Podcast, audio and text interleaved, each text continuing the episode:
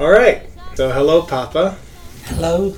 So, this is going to be your first podcast episode, and we discussed um, that we're going to talk about early childhood. Yeah, well, I was going to tell you that my father was a rich man because he worked in the stock market and he was good at picking stocks. And he was so good at picking stocks as a customer man that he decided he was going to go out on his own. The owner of the firm told him not to do it, but my father plowed ahead and was doing quite well. I mean, we had a house on Morningside Drive, we had a car, things were going well. That's because I was born in 1926. By the time my brother Marvin was born, it was already a little later because each of us was born two and a half years apart within a week. And when Marvin came along, it was already 1928, actually 1929 was starting. And he, he was born at home because my father was able to have a nurse come to the house, and it was a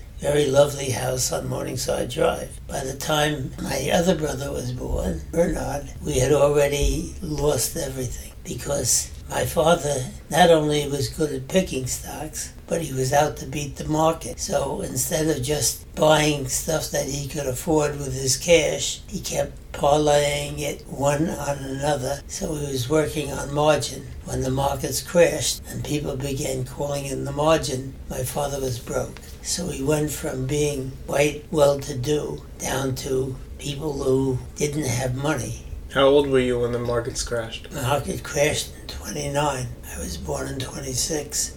And actually, I was born at the end of 26. So I was there when the market crashed.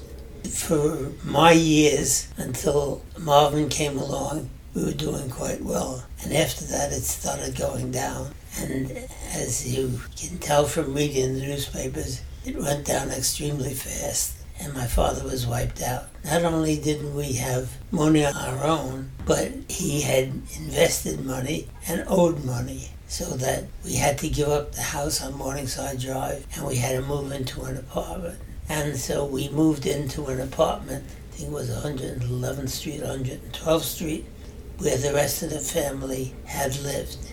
It wasn't until a little later that we moved to 12th Street, where we lived by ourselves. So, how did growing up with your father not having so much money affect you guys? Well, my father was out of a job, and it affected us because we didn't have all the luxuries we had been accustomed to. Although, as a youngster, I don't know how much I was really accustomed to. I mean, fortunately, my father had bought a car, so we were among the poor people who owned a car.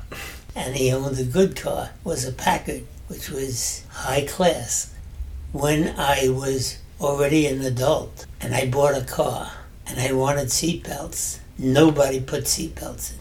I had to go to a couple of auto stores before I even found that there were such thing as seatbelts available. N- nobody had seatbelts. So I remember that once television first came out, my father got an Andrea, which was a expensive television set.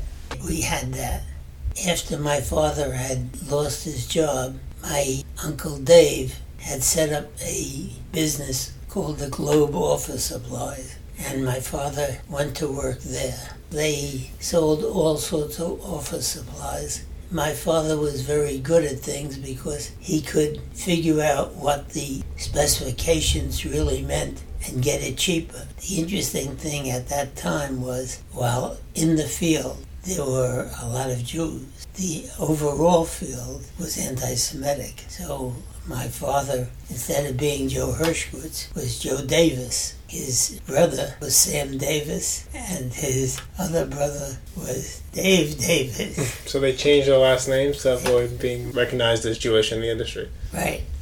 And uh, he made a living. It wasn't a great living, it was enough to to keep the family going. Was your father home a lot? Yeah, he was home a lot because of the fact that getting these bids didn't require going out to companies. And you could use the phone and call somebody.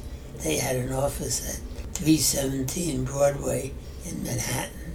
And one of the things that happened as the family grew up before school, they would come in and raid the stock room hmm. and take crayons and protractors and for school and this and other stuff.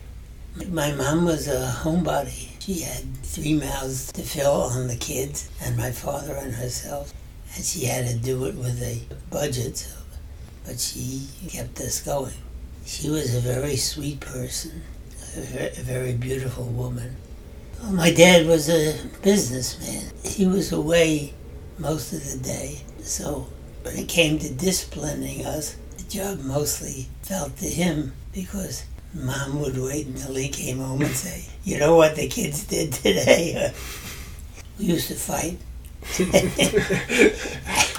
and it's interesting because I was innovative and anxious to do things and got into trouble. So it ended up that Bernard and I would sort of gang up on Marvin. and made life a little difficult for him. So that was uh, Poppy's childhood. Okay. Thank you. and say that you will understand.